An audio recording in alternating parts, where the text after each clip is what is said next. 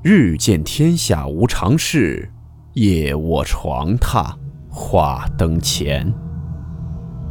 欢迎来到木鱼鬼话。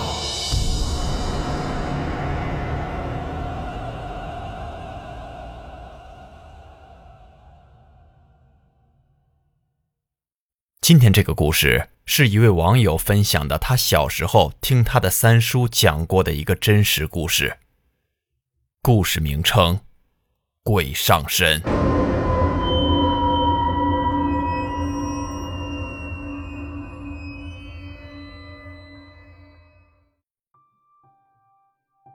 今天我们来讲一个有关中邪的故事。这故事是老家的三叔讲给我听的。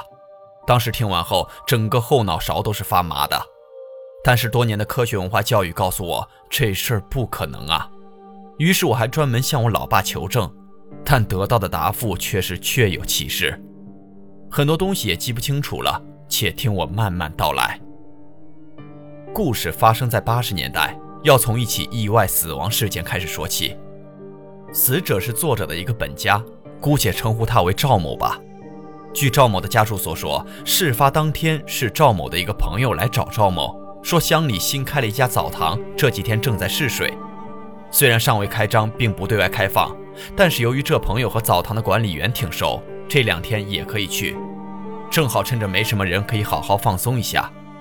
于是特来邀请赵某一起去洗澡。赵某欣然同意，一同前往洗澡，但这一去就再没回来，两人双双在澡堂被电死了。发生了这样的意外事故，可能放在现在，大家的第一反应应该会是报警吧。但是放在八十年代的农村，人死了也就死了，收拾收拾可能也就下葬了，因此并没人深究两个人在澡堂遇到了什么事儿，为什么会触电身亡。事后，澡堂经过一段时间的整改，还是正常开张了，一切似乎没有什么异样，只是赵某家失去了一个正当年的劳动力，赵某的媳妇儿也变成了寡妇。就在这事故过去了几个月后。灵异事件来了，三叔也是故事的一部分。那是个夏夜，很热，很多人家都在自家屋外街道边铺上凉席睡觉，三叔也不例外。凌晨时分，三婶在睡梦中听到街道上有男人的哭声。三婶知道三叔在街道上睡觉，还很奇怪三叔怎么一个人在外边哭起来了，所以起来查看。但是看到三叔睡得很安稳，并没有异样，于是就回屋继续睡去了。但是过了不久，又传来了哭声。这次三婶再次出来查看，结果依然没有异样。但这次三婶摇醒了三叔，询问有没有听到哭声。三叔很奇怪，怎么会有哭声？自己睡得一直很沉，不知道发生了什么。就在三婶犯嘀咕，三叔闹迷糊的时候。一街坊家里炸锅了，没错，正是赵某的家。因为动静太大，所以街坊邻居都被惊醒，到赵某家查看出了什么事儿。一去才知道是赵某的妹妹中了邪，满嘴在说胡话。赵某的妹妹原本身子比较弱，但是此时却在院子里来回疾走，同时哭哭啼啼的，嘴里不知道说些什么，但是语调语气像极了男人。赵某家里的老人，赵某留下的寡妇都慌得不知所措，街坊邻居也都在围观，不知道发生了什么。过了一会儿，赵某的妹妹稳定了下来，开始清晰地讲话，而且讲的话是他本人按理讲不可能知道的东西。时间久远，说了哪些话，三叔也记不太清楚了。我又是复述，很多无关紧要的都不太记得了，只说几个我印象比较深刻的吧。他对着赵家隔壁的一个邻居说：“说某某某，我知道是你偷了我家多少多少钱，你当我不知道呢？”又对着另一个街坊说：“说某某某，你个混蛋和我老婆干的那点事儿我全清楚，你给我等着。”没错，他说的都是这些只有他死去的哥哥才能说出的话，而且就这么对着在场的街坊说个不停。这应该就是他中邪了，被他哥哥的灵魂附身了吧？想象一下那个现场，还是很惊悚的。这个时候就有街坊说说赶紧烧纸把赵某送走。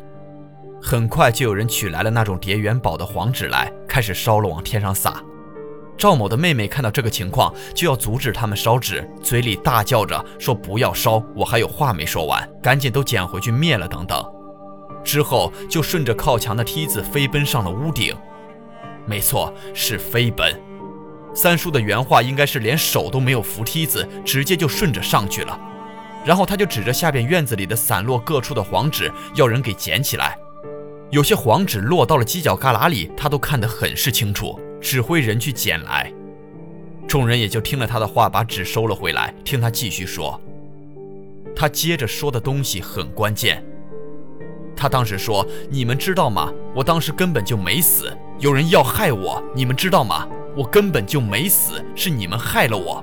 不信你们去把我的坟扒开，我在里面趴着呢。”按我老家那边的风俗，死人下葬在棺材里，尸体是躺着的，也就是面部朝天。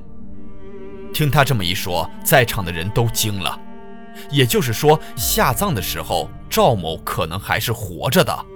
赵某在棺材里醒了过来，挣扎了很久，最后绝望地趴在棺材里，等待真正的死亡。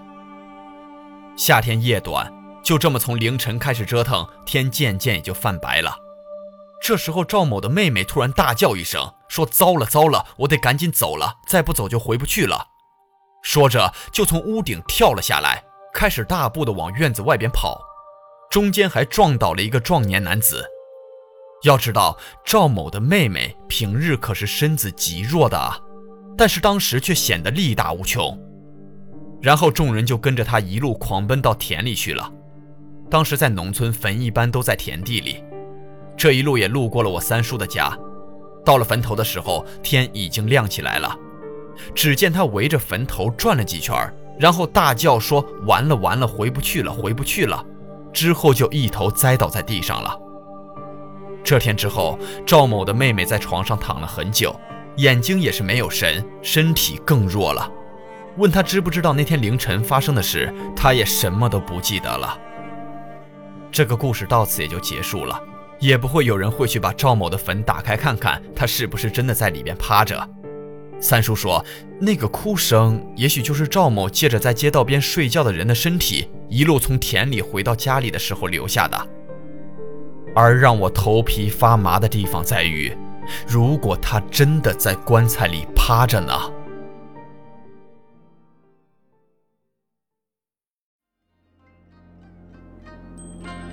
好了，我们今天的故事到此结束，祝你好梦，我们明晚见。